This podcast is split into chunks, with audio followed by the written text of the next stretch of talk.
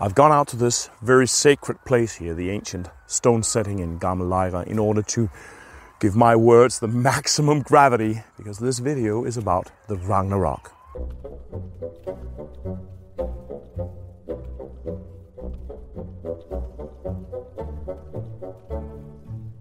The Ragnarok is an ancient prophecy of climate change, a vision of traditional knowledge that dissects what happens when human connectedness and interrelation with the world collapses.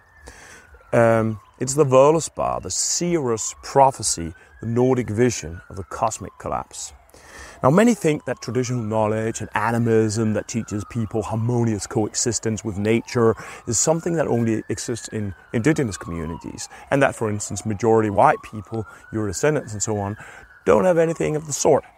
And this is actually incorrect. Your descendants have vast reservoirs of traditional knowledge, animist practices.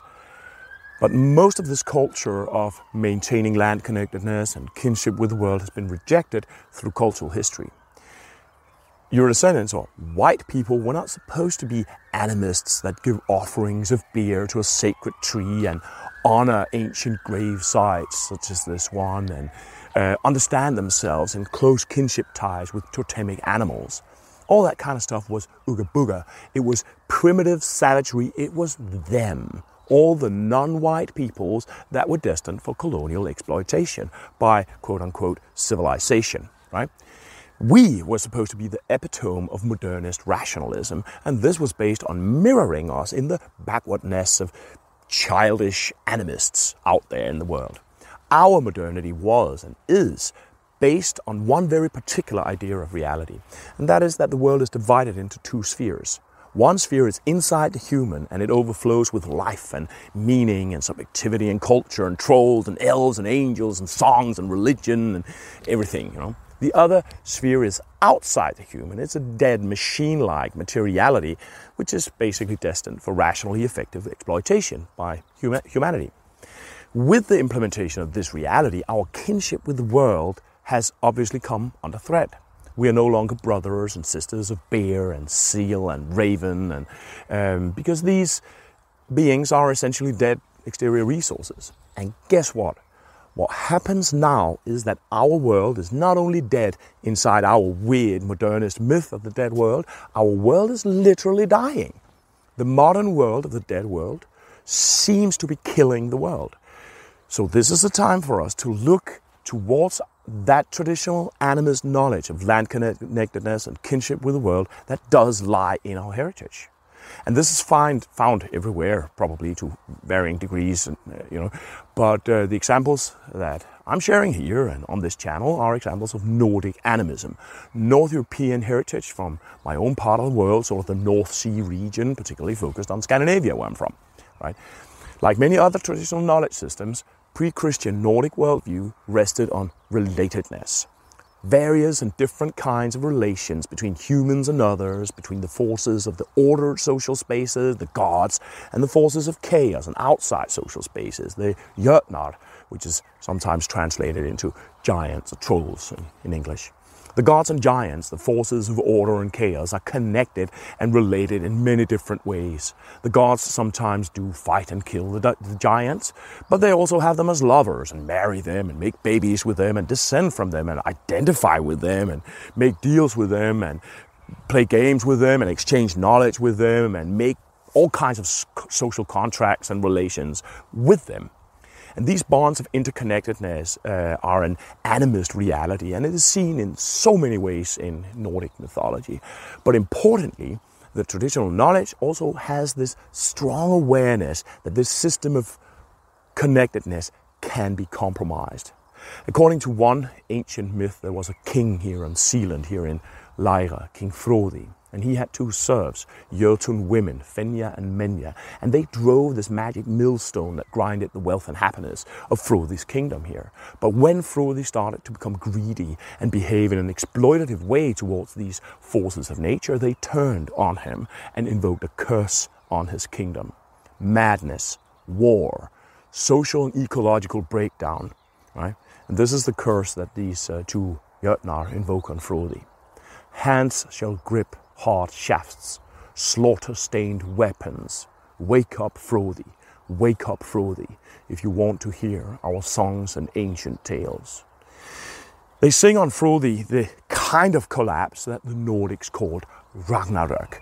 You know, a concept that uh, was deeply rooted in Scandinavian experience of uh, climate change and its consequences.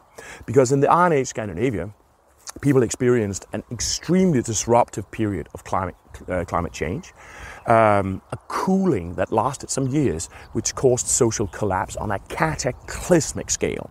This period in the 6th century, uh, uh, archaeology shows a very steep decline in human activity in Northern Europe population of Sweden was reduced to half. In Norway, some areas became completely depopulated. A 70 to 90% reduction in human activity. And this experience was enshrined in cultural memory.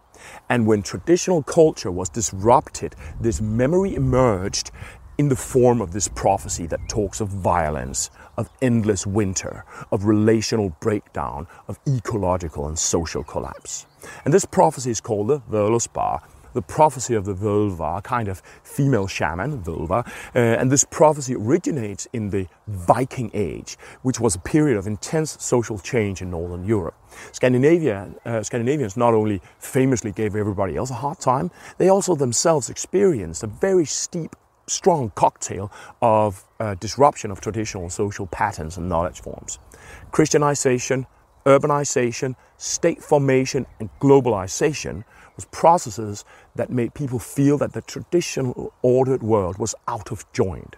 And people reacted with what scholars of religion call millenarism, which is the idea that of the world collapsing, but that it will eventually return to an ordered existence.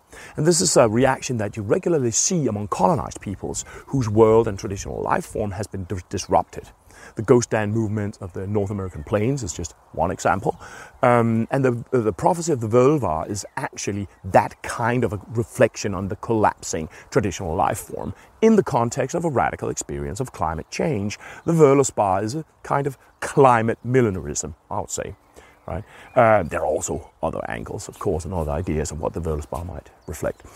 But, um, but we can read it as a voice of Euro-descendant traditional knowledge, you know, that speaks more powerful than any myth I know into our age. Because it is a prophecy of ruptured reality, loss of traditional knowledge as the motor in climate change and social breakdown. The Ragnarok is a result more than anything of this broken connectedness. The bonds that tie forces of chaos to the ordered world are broken. And in a sense, the beings of this pre-Christian complex webs of social connectedness uh, and kinship ties, they start behaving almost like Christian angels and, uh, angels and demons when the system of relation is ruptured. You know, when their connectedness break, they sort of descend into this cosmic state of war, unambiguous confrontation, absolute confrontation. The seeress uh, in the Völuspá begins by recounting the ordered world. She describes how the gods created the world, and she describes the world tree, Ash Yggdrasil. And ash I know that stands, Yggdrasil it is called, a tall tree drenched with shining loam. From there comes the dews that which fall in the valley. Green it stands always over Earth's well.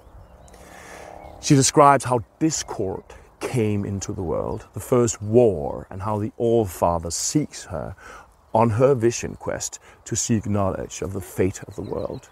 She tells him of Valkyries, omens of strife. She tells him of the death of Balder, the innocent god murdered by his brother. This fratricide is an ultimate Im- image of the broken kinship uh, relation that sparks the Ragnarok. She tells of the ruptured bonds, the, vo- the wolf runs free. And this is not a feel good message. She gives us a realistic, mythic reflection on climate change and relational collapse. The Jörmungandr, the earth encircling serpent, rises from the seas to devour the earth and clashes with Thor, the god of the sky. Flames rise towards the sky as the fire giant consumes the tree of life. Human ki- kinship and kindness and decency breaks down. Brother will fight brother and be his slayer. An axe aid age, sword age, shields are cleft asunder, wind age, wolf age. Before the world plunges headlong, no man will spare another. Right? This is the prophecy of the Völva, the wisdom of traditional North European knowledge of climate change. Now, we today live in a world where relations are ruptured in so many dimensions. Our connection with the land is ruptured. Our connection with the other inhabitants of the land are ruptured, the animals and the spirits. Myths talk about how elves and trolls leaving the land, and they talk about broken marriages between humans and spirits and how that leads to catastrophic consequences.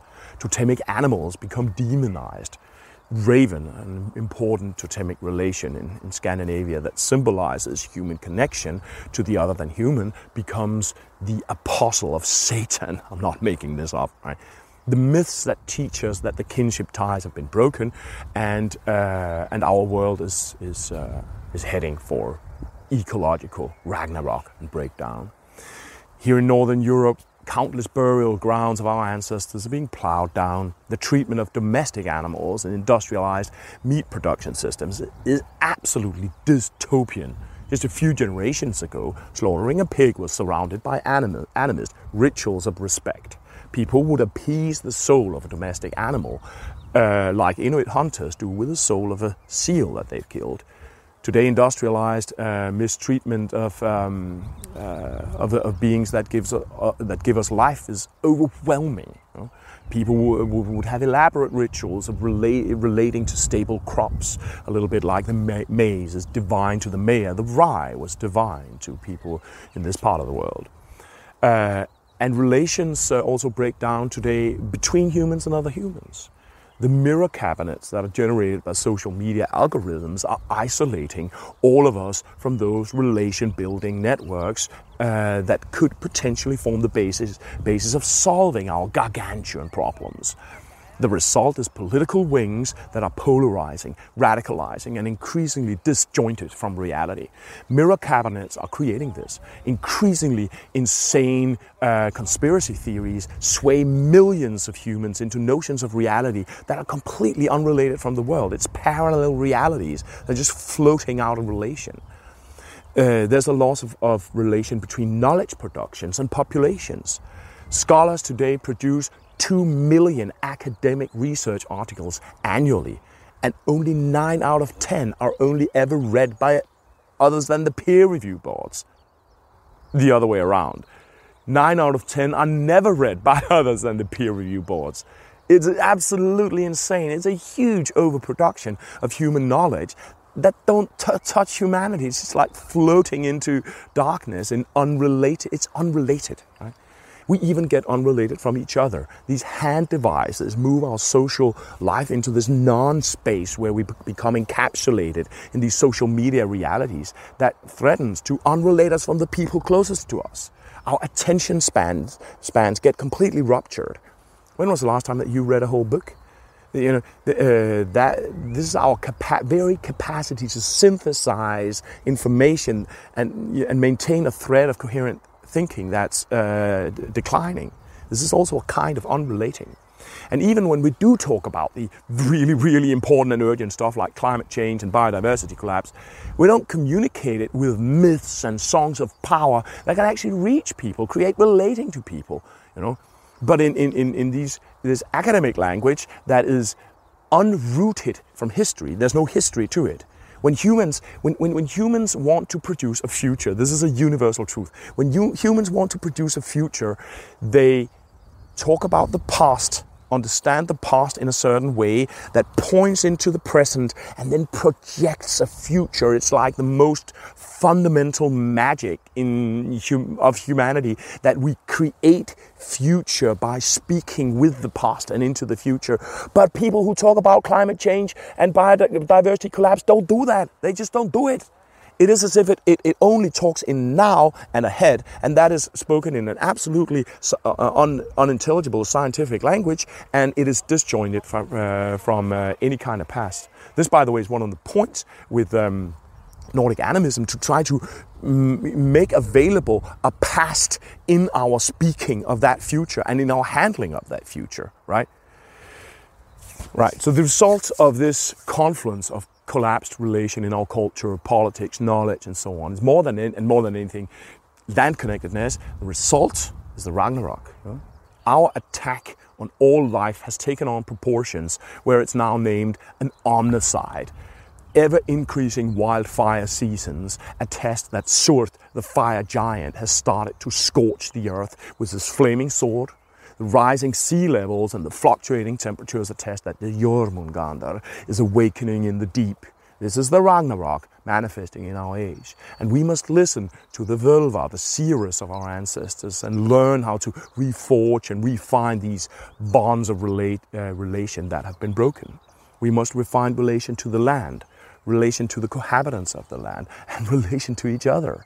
Because, you know, where there's humans, there's also hope uh, according to traditional knowledge, the Einherjar will awake in the face of this collapse, the dead warriors of our ancestors who will stand by the gods as they fight for the harmonious existence. And perhaps our ancestors do whisper to us from the earth and perhaps through so many voices today. Perhaps they're in the young people who are fighting for right and equal treatment for all. Um, whatever sexuality and, and uh, race uh, and gender you may have religion. You know, the, huge movement of Euro descendants today that focus on creating wise and gentle ways of being as a white person. Some talk of an inner revolution of white people. Radical environmentalism is growing, the Extinction Rebellion, and so on.